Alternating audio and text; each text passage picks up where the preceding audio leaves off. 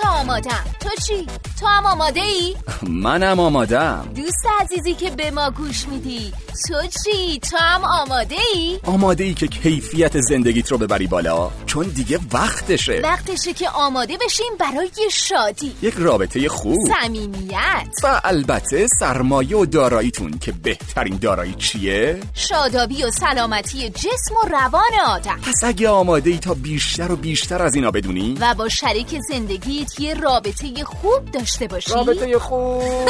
و شادتر زندگی کنی؟ اگه آماده ای تا هر لحظه از زندگیت رو مزه مزه کنی. پس وقتشه که روی مبل قرمز بشینی و به کارشناسای برنامه خوب گوش بدی. به همراه میزبانانتون اکرم عبدی و الیاس گرجی.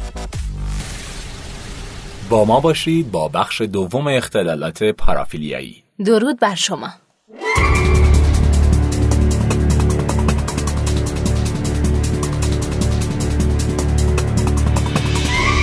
خسته نباشید و وقت به خیر خدمت یکایک شما عزیزان. هر که و در هر کجا که هستید ممنون از اینکه ما رو میشنوید. با بخش دوم اپیزود اختلالات پارافیلیایی در خدمتتون هستیم. با سرکار خانم هانی جعفری. جعفری. خوش اومدید. خیلی ممنون. مرسی. درود به همگی. طبق معمول همیشه خلاصه کوچیکی داشته باشیم بله، از بله. بخش قبلی. در مورد اختلالات پارافیلیایی صحبت کردیم و اینکه یک کتگوری تقسیم بندی داره در DSM-5 که در بخش اول صحبت کردیم راجع به دسته اول که ترجیحات غیرعادی جنسی بودن که شامل اختلالات معاشقه و اختلالات دردناک می‌شد. و امروز قرار هستش که ادامه بحث رو داشته باشیم با دسته دوم که ترجیحات غیرعادی در هدف جنسی در تارگت جنسی فرد هستش. مثل بچه بازی همونطور که دقیقاً. گفتیم یادگار پرستی بله اختلال درسته اختلالاتی از این دست. اولین اختلال اختلال پدوفیلیک دیزوردر هستش یا بچه بازی. اختلال بچه بازی هستش که فکر می‌کنم برای خیلی ها این آشنا باشه. بله. خیلی ها شنیدن راجبش اطلاعات دارن. و اینکه خب اختلال نسبتا شایعی هست و یکی از پردرد سر سازترین اختلالات پارافیلیایی پدوفیلیا هستش تجاوزات جنسی برای کودکان بله. اینها همه توی همین دست است دیگه درسته. و اینکه پدوفیلیا بچه بازی مربوط به یعنی اون هدف کودک هدف پسر دختر یا فرقی نمی‌کنه شیوعش. تو کدوم سوال. خوبی بود، درسته. اینا رو هم- سوال دارم. آره این چه سوال زیاد هستش. خب اینی که بگیم که فقط تجاوز به بچه ها یعنی کسی که تجاوز کرده به بچه ها اختلال پدوفیلیا داره نمی‌تونیم اینو بگیم. یعنی این مشخص نیستش. بستگی به اون فرد داره. ممکن هستش که پدوفیلیا باشه. حالا کی میگیم این فرد مبتلا به پدوفیلیا هست اختلال پدوفیلیا هستش. وقتی که عمدتاً یعنی اکثر مواقعی و یا همیشه با بچه برانگیخته و ارگاسم بشه. یعنی اگر که این موقع اتفاقی یا توی یک شرایطی تحریک شده نتونسته خودش رو نگه داره و تعرض کرده به یه کودکی این که بخوایم لیبل پدوفیلیا بهش بزنیم یه مقدار کار سختی هستش. پس. دقیقا. پس باید خیلی باید بررسی بشه.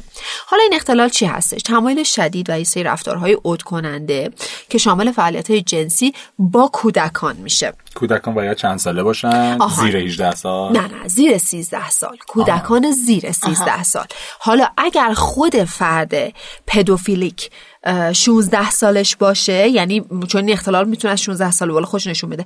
اگر 16 سالش باشه کودکی که مورد تعرضش قرار می‌گیره 5 سال باید ازش کوچیک‌تر باشه تا بتونیم تشخیص این اختلال رو روش بذاریم. یعنی اگر یک فرد 16 ساله هست کودکی که باهاش رابطه برقرار می‌کنه باید 11 سال به پایین باشه. 5 سال ازش بزرگتر باشه.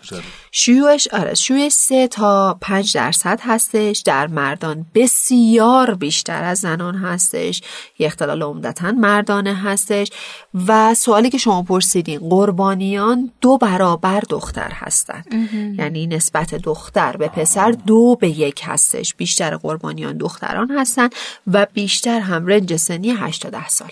رنج سنی 8 تا چرا 10 من برعکس فکر می‌کردم؟ فکر می‌کردم قربانیان پسر بیشترن کودکان پسر. قربانیان دختر بیشتر هستن. نه قربانیان دختر بیشتر هستن. آمارها اینطوری نشون میده. نمی‌دونم شاید به خاطر اینه که اخیرا ما اخبار راجع به این قضیه در مورد پسرها بیشتر شنیدیم. شاید. شاید چون ما در معرض این اخبار بودیم در مورد پسران اینجوری تصور کردیم. نه دخترها دو برابر هستش. این اختلالی اختلالی هستش که در طول عمر ادامه داره. یعنی معمولا اینطور هست که اگه فرد در بزرگسالی یعنی برسه به 16 18 سالگی این رو متوجه بشه که برانگیختگی جنسیش و یا اون رفتارهای فورس و اجبار آورش برای برقراری رابطه جنسی با کودک هستش. معمولا این اگر درمان نشه تا آخر عمرش ادامه پیدا می‌کنه. در سال 2007 هوگس اومد یه تحقیقی رو انجام داد که ببینه حالا چه درمانی براش خوب هستش. درمان مفید و موفقیت آمیز بیتی بوده یا همون بیهیویرال تراپی درمان رفتاری بود براش خوب بود. به اضافه یک سری داروهای انتی آندروژنیک داروهای ضد آندروژنی بودش که این دوتا ترکیبش با هم دیگه خیلی می‌تونست مفید باشه.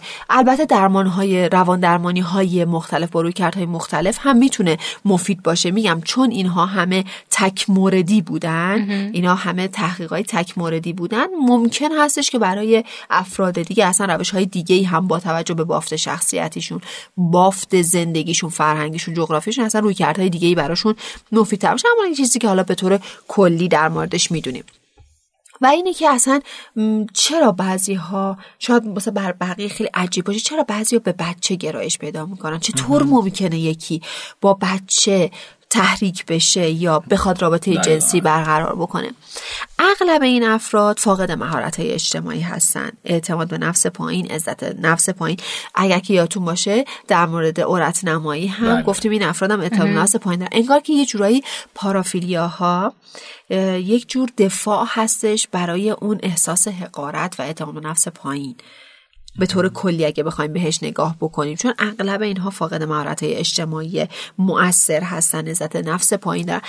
یادم هستش سالهای پیش اگر اشتباه نکنم اسمشو یک متجاوز و قاتلی بود به اسم بیجه بیجه. درسته؟ دقیقاً. اسمش اگه اشتباه نکنم. که من اینو همون سالها خونده بودم که چرا این اتفاق می افتاد این اه، گوی از یک خانواده ای بوده که خانواده متلاشی شده بودن پدر از مادر جدا شده بوده و زندگی خانوادگی خیلی بدی داشتن. پرخاشگری های پدر رو با مادر می‌دیده و بعد پدر با یک فرد دیگه ای ازدواج می‌کنه و با نامادری بزرگ میشه و انقدر از نظر در واقع عزت نفس پایین بوده چون انگار که تو خونه فکر کنی دائم تو سرش می‌زدن دائم تحقیرش می‌کردن. این به گفته خودش اصلا نمی‌تونسته تو چشم یک آدم همسن خودش نگاه بکنه. می‌رسه به یه سنی که خب میل جنسی به عنوان یه غریزه انقدر بهش فشار میاره که انگار کاری نمی‌تونسته بکنه با همسن و سال خودش جنس مخالف خودش. اصلا حتی نمی‌تونسته نگاه به نگاه بشه و بعد میره اولین قربانی رو گیر میاره. باش یه بچه های دو سه پسر بچه های دو سه ساله بودن بله. که اونها رو باش رابطه جنسی برقرار می‌کنه و بچه هم میسوزونتشون. برای اینکه خبر جایی درس پیدا نکنه و این انگار که تعداد آمار خیلی بالا تعداد این بچه ها خیلی بالا بوده. یعنی تنها راهی که با تنها کسایی که می‌تونسته بر... رابطه برقرار بکنه بچه های 4 5 ساله 3 4 ساله بوده. درسته. پس من یه سوالی هم که برام مطرح شده بود این بود که چی میشه که فرد حالا میگید که به لحاظ هنجار نمی‌تونه ارتباط برقرار کنه چی میشه که به این مرحله می‌رسه که با عورت نمایی یا حالا اه، پدوفیلیا و بچه بازی به ارگاسم می‌رسه حتی؟ درسته. ضمن که حالا توی پرانتز من اشاره کنم که پادکست رد رام به همین موضوع قاتلین سریالی می‌پردازه که یکی از بخشهاش در رابطه با سرگذشت و زندگی نامه بیجه بوده. یه نکته هم که در مورد بیجه بود اگه می‌خواستم آره. حرف بزنم در موردش این بود که من در واقع در مورد بیجه که خونده بودم خود بیجه در کودکی مورد آزار جنسی قرار گرفته بود. یعنی. خودش یکی از قربانی های این ماجرا بود این تاثیر آره می‌ذاره. آره این یعنی کودکی موثره. باعث میشه که فرد تبدیل به یک می‌تونه می‌تونه. ببین انگار که یک شکلی از انتقام به خودش می‌گیره. من قربانی بودم حالا قربانی کننده میشم. می‌تونه باشه. در خیلی هم هست که خودشون قربانی جنسی بودن ولی خیلی در واقع از این قضیه فاصله میگن یعنی یک حالتی داره که یا فرد اگر که قربانی بوده دنبال انتقام هست یا اگر فرد قربانی بوده و دردشو چشیده به هیچ عنوان راضی نمیشه با کس دیگه این کارو بکنه. یعنی هر دو سو امکان داره فرد کشیده بشه. دیگه حالا اون باز برمیگرده به بخش وجدان فرد فرا خود فرد که ببینیم حالا اون چقدر می‌تونه ارزیابی بکنه که من قربانی کننده بشم یا نه. چون خودم قربانی بودم از این قضیه فاصله بگیرم. اون حالا باز خیلی بحثش طولانی هستش.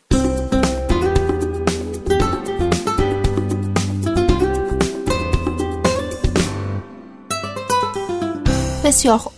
پس گفتیم اینها فاقد مهارت اجتماعی هستن اعتماد به نفس نفس پایین دارن. و اغلبشون میگم اغلب 93 درصد افرادی که اختلال بچه بازی مبتلا هستن اختلالات روانی دیگه هم دارن. یعنی فکر کن که اگر که یک فردی اختلال بچه بازی داره احتمال اینی که یک اختلال روانی جدی دیگه ای داشته باشه 93 درصد هستش. خیلی بالا, خیلی بالا هستش. خیلی بالا.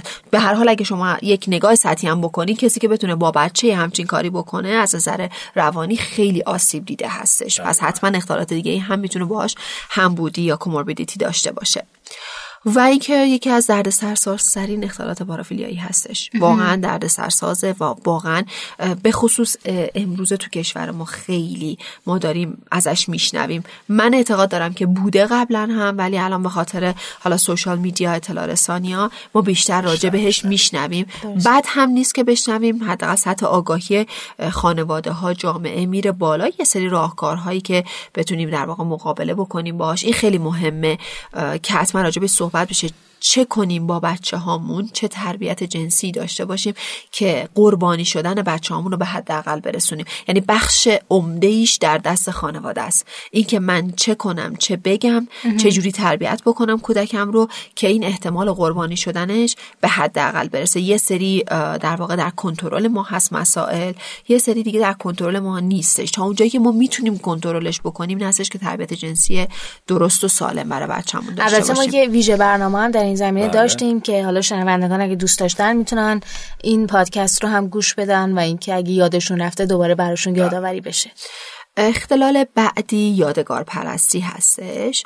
به فتیش خیلی مردم میشناسنش.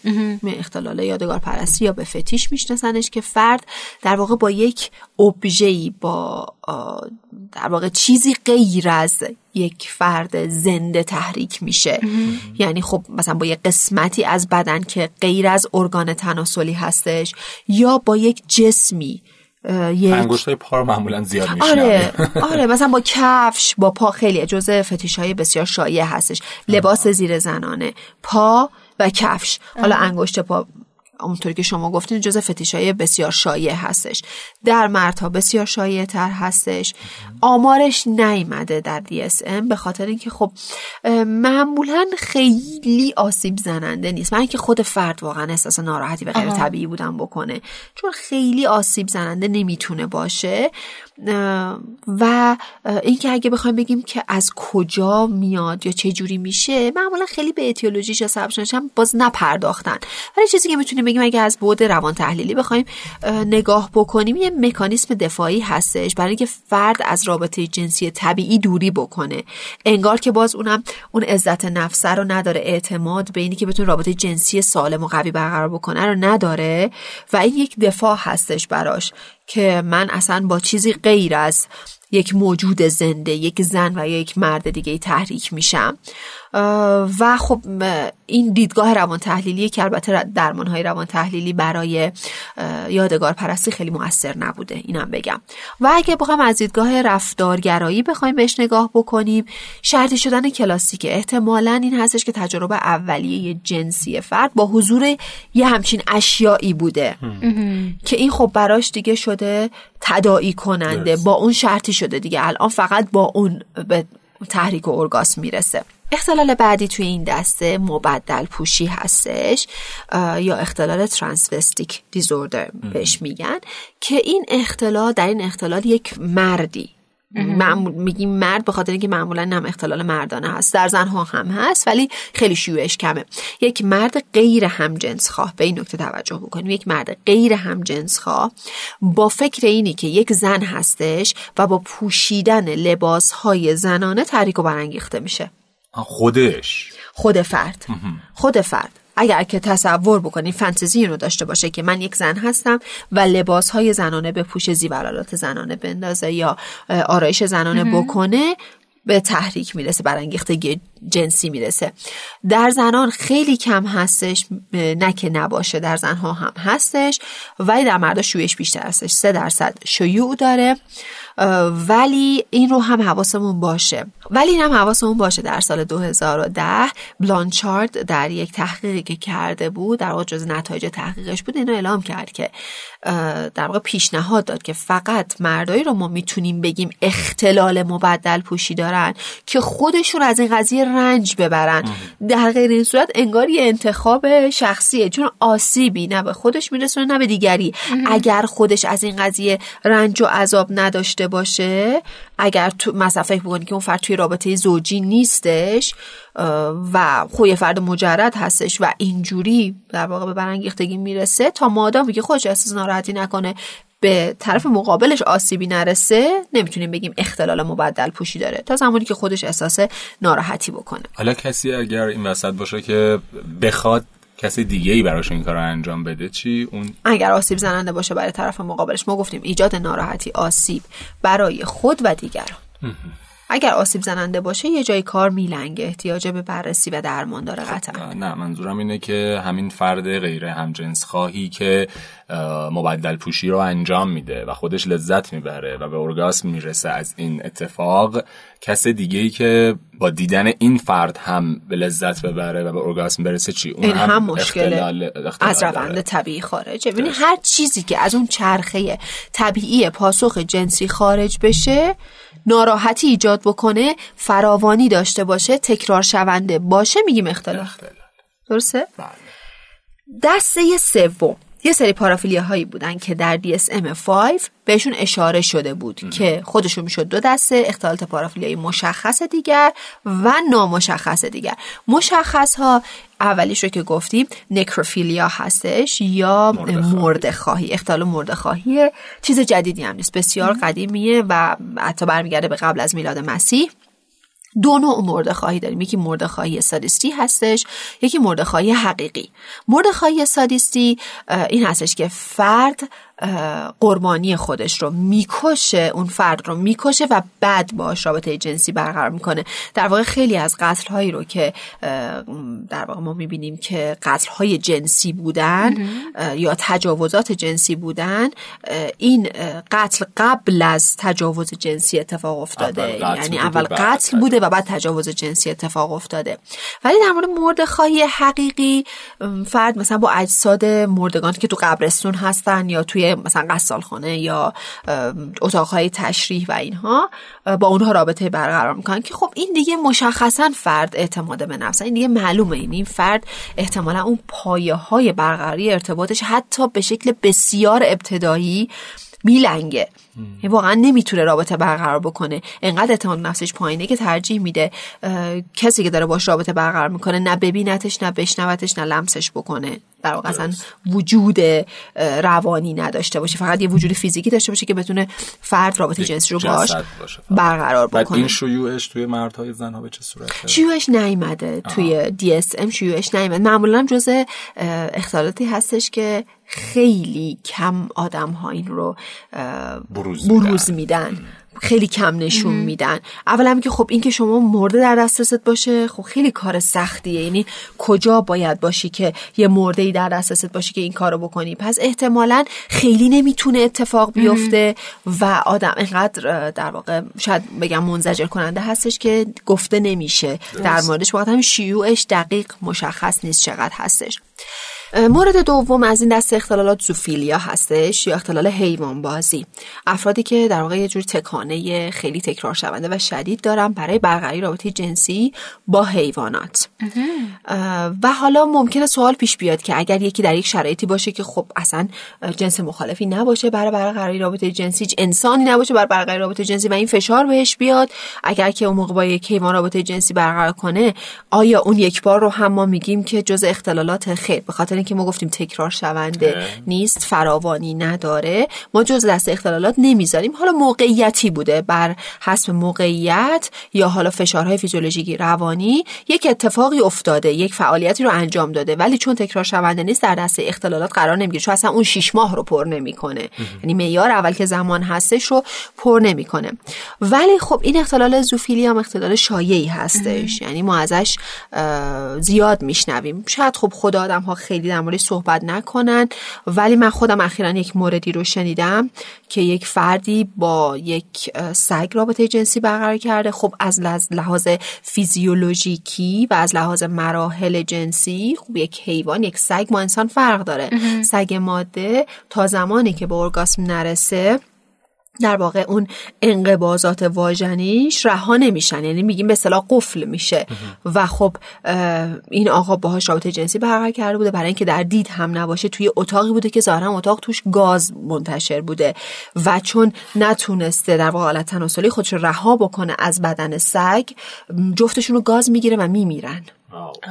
آره این اتفاق میفته یعنی خیلی چیز جدی هستش. در واقع به نظرم یه حیوان آزاری هم هستش دیگه. این از بود اختلال روانیش بگذریم حیوان آزاری به حساب میاد.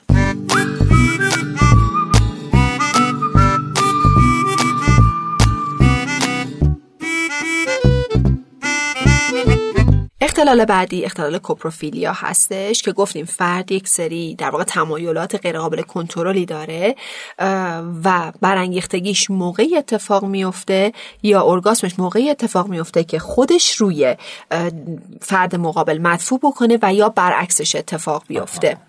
این رو شیوعش باز مشخص نیستش به خاطر اینکه خب اولا که خیلی آره. خیلی خیلی در واقع انزجارآور و چندشاور هستش. خیلی در موردش صحبتی نمیشه. خیلی در موردش درمانی کسی نمی‌خواد. واسه همین شیوعش خیلی مشخص نیستش. همینطور در مورد یوروفیلیام همینطوره که فرد تمایل داره برای برانگیخته شدن به ارگاسم رسیدن روش ادرار بشه و یا برعکس خودش روی کس دیگه ای ادرار بکنه. نه در موردش خیلی در واقع آمار دقیقی وجود نداره. اما هست. یعنی بدونیم که جزء دست اختلالات پارافیلیا هستش. و باید بدونیم که تکرار شونده باشه. یعنی فرد الزامن با این روش ها به برانگیختگی و ارگاسم برسه. حواسمون به این باشه. مورد بعدی یه سری اختلالات پارافیلیایی هستن که نامشخصه. در اسم اومده نامشخصه. حالا چرا نامشخص؟ معیارهای هیچ کدوم از این اختلالات رو پر نمی‌کنه. یعنی حالا شاید از نظر زمانی از نظر ملاک ها هیچ کدوم از رو پر نمی‌کنه. یه شخصی میاد میگه من از یه قضیه ناراحتی دارم. مثلا هر از چنگاهی با دیدن مثلا یک خانومی که داره لخت میشه برانگیخته میشم و ارگاس میشم. خب این داره به من میگه هر از چنگاهی. آیا تو در طول شش ماه به طور مداوم تجربه داشتی؟ نه. خب چه حسی بهت دست میده؟ اطلاعات کامل نیستش. فرد با یه ناراحتی اومده ولی اطلاعات خودش هم کامل نیست. معیارهای ما را هم پر نمی‌کنه. پس نمی‌تونیم بگیم که یک اختلالی داره. صرفا با یک ناراحتی نامشخصی اومده. این میاد تو دست پارافیلیاهای نامشخص. دسته آخر پارافیلیاهایی هایی هستن که در واقع دیده میشه وجود داره اما در DSM ذکر نشده. DSM-5 ذکر نشده.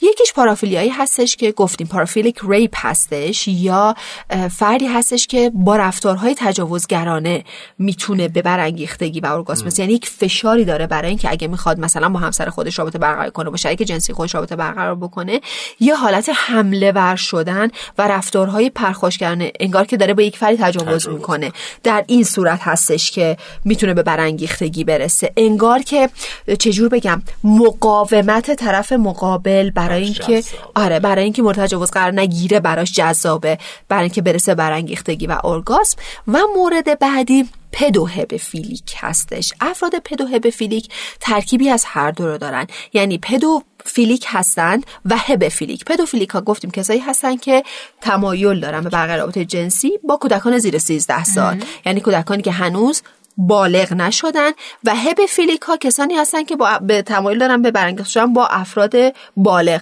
پس اینها هم به بالغ هم به کودک. اینا رو بهش میگن اختلال افرادی که اختلال pedohebephilic دارن. یعنی هر دو حالت رو داره هم با افراد بزرگسال و هم با افراد کوچک یعنی کودکان و زیر 13 سال برانگیخته میشن. در تمامی این اختلال ها ما باید حواسمون به سه مطلب باشه.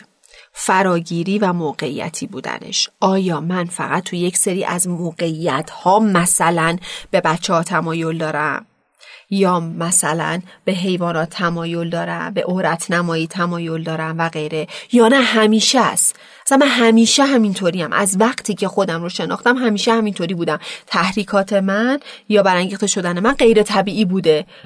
به این روش های غیر طبیعی بوده که حالا هر کدوم از پارافیلیا ها رو در بر می‌گیره.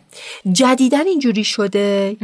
یا همیشه بوده؟ مثلا شاید یه اتفاقی افتاده که من بعد از اون اتفاق احساس می‌کنم در واقع دچار اختلال یادگار پرستی شدم. مثلا شاید یه رابطه جنسی داشتم که در واقع رابطه جنسی در کنار یه سری اشیایی بوده که خب خیلی رابطه جنسی بر من خوش آیند. قبلش مثلا اینطوری نبودم. از این به بعد اینجوری شدم. پس ما باید ببینیم آیا اکتسابی بوده یا تمام عمر بوده و اینکه شدتش چقدر هستش. خفیف متوسط یا شدیده چقدر تکرار شود؟ چقدر تو فورس داری برای اینکه اون کار انجام بدی؟ چقدر بهت فشار میاد؟ چقدر می‌تونی کنترلش کنی؟ چقدر از کنترلت خارجه؟ درسته؟ پس اینا همه به ما کمک می‌کنن که بدونیم شدتش چقدر خفیف متوسطه یا شدیده. پس تمام اینها رو باید در نظر بگیریم. من اینا رو که میگم برای این هستش که اگر شنونده های عزیز ما میشنون و احیانا پیش خودشون فکر می‌کنن که شاید مثلا من هم ممکنه یه جورایی گرایش اگر ندارم حتی گرایش حداقل گرایش دارم به یکی از اینها. حواس آره حواسمون باشه که خیلی فاکتورهای دیگر رو باید در نظر بگیریم. صرف اینکه ما این سری اطلاعات داشته باشیم بگیم اه خب پس من این معیارها رو دارم پر می‌کنم. نه خیلی موارد باید در نظر بگیریم ممکن است اصلا مورد اکتسابی که یک اتفاقی افتاده و بعد فرد احساس کرده داره در واقع به یک پارافیلیای گرایش پیدا می‌کنه باید اون اتفاق بررسی بشه. باید اون تریگره بررسی بشه اون ماشه چکانه بررسی بشه. پس حواسمون به این موارد باشه. در مورد سبب شناسی هم گفتیم که یه سری عوامل روانشناختی هست اجتماعی هست فرد عزت نفس نداره رابطه نمی‌تونه برقرار بکنه و یک سری عواملی هست که پیامد طبیعی رفتار ما هستش. مصرف مواد. خیلی مواقع بعد از مصرف مواد یک سری گرایشات و رفتارهای غیر طبیعی جنسی در افراد رخ میده که اون به خاطر در واقع پیامد طبیعی مصرف مواد هستش. پس اینها بعد در نظر گرفته بشه آیا من مواد مصرف می‌کنم؟ این گرایشات تمایلات رو دارم یا در حالت عادی هم دارم؟ پس مواده هم باید مورد بررسی قرار بگیره چون در مورد اختلالات جنسی صحبت کردیم خوبه که دسته بندی کلی هم ازشون بدیم که اینا سه دسته میشن یکی نارسا کنشی جنسی هست یا بدکارکردی جنسی که در موردش صحبت کردیم. گفتیم هر جای چرخه طبیعی پاسخ جنسی بلنگه ما اونجا نارسا کنشی جنسی داریم. حالا چه میل باشه میل کم باشه میل زیاد باشه اختلال نعوزی باشه اختلال ارگاسمی باشه اختلالی که نام بردیم در اپیزود قبلی. در مورد دسته دوم انحرافات جنسی هستن یا همین پارافیلیک دیزوردرز هست که در موردش صحبت کردیم به طور مفصل و دسته آخر هویت جنسی اختلال هویت جنسی یا ملال جنسیتی هستش که حواسمون باشه. نقش جنسیتی و جهتگیری جنسی با هویت جنسی فرق دارن. نقش جنسیتی در واقع همون کلیشه های اجتماعی هستن که ما به عنوان زن و مرد به همون اصلا از بچگی داده میشه. تو دختری تو پسری. این رفتار دختران است این رفتار پسران است. این لباس دختران است این لباس پسران است. آره یعنی در واقع یه چیزی واسه اون مسیر رو مشخص می‌کنن که همین مسیر باید قدم برداریم. این میشه نقش جنسیتی که فرهنگ و جامعه به ما میدتش. ما در واقع درونی می‌کنیم از فرهنگ و جامعه. جهتگیری جنسی این هستش که خب یک فردی برای برقراری رابطه جنسی آیا به هم جنس خودش گرایش داره یا غیر هم جنس خودش؟ گرایش جنسی چی است؟ آیا هم جنس خواه هستش یا غیر هم جنس خواه هستش؟ که اصلا این از دسته اختلالات جنسی APA درش آورده. سال هاست که از دسته اختلالات جنسی در اومده جهتگیری جنسی. یعنی یک فرد می‌تونه به جنس مخالف خودش یا موافق خودش گرایش داشته باشه و حواسمون هم باشه. یک فرد هم جنس خواه جنسیت خودش رو می‌شناسه آگاه هستش و نارضایتی هم از جنسیت خودش نداره. ولی در مورد هویت جنسی فرد با یک جنسیت فیزیولوژیکی بیولوژیکی به دنیا میاد پسره دختره ولی وقتی که بزرگ میشه در مسیر رشد خودش در مسیر هویتیابی جنسی خودش یه تعارضی می‌بینه. جسم من مرده ولی من خودم یه مرد نمی‌دونم. جسم من زنه ولی من خودم رو یه زن نمی‌دونم. همون ترانسکچوال ها که حالا بعد از عملهای جراحی ترانسجندر بهشون گفته میشه. پس فرد با جنسیت بیولوژیکی خودش در تعارضه حلش نکرده. این اختلال هویت جنسی. بسیار علی بحث دیگه ای مونده خانم جعفری. نه فکر می‌کنم تا همینجا کافی باشه چون خیلی هم طولانی میشه دیگه این بله بحث اختلالات پارافیلیایی. بحث خیلی گسترده بود و خیلی. امیدوارم که ما که یاد گرفتیم امیدوارم برای شنوندگان عزیز هم مفید بوده باشه. و اینکه هر سوالی که دارید با ما در میون بگذارید و خانم جعفری بهشون پاسخ میدن. ممنونم که با ما همراه هستید. دوستتون داریم و تا برنامه دیگه خدا نگهدارتون. خداحافظ.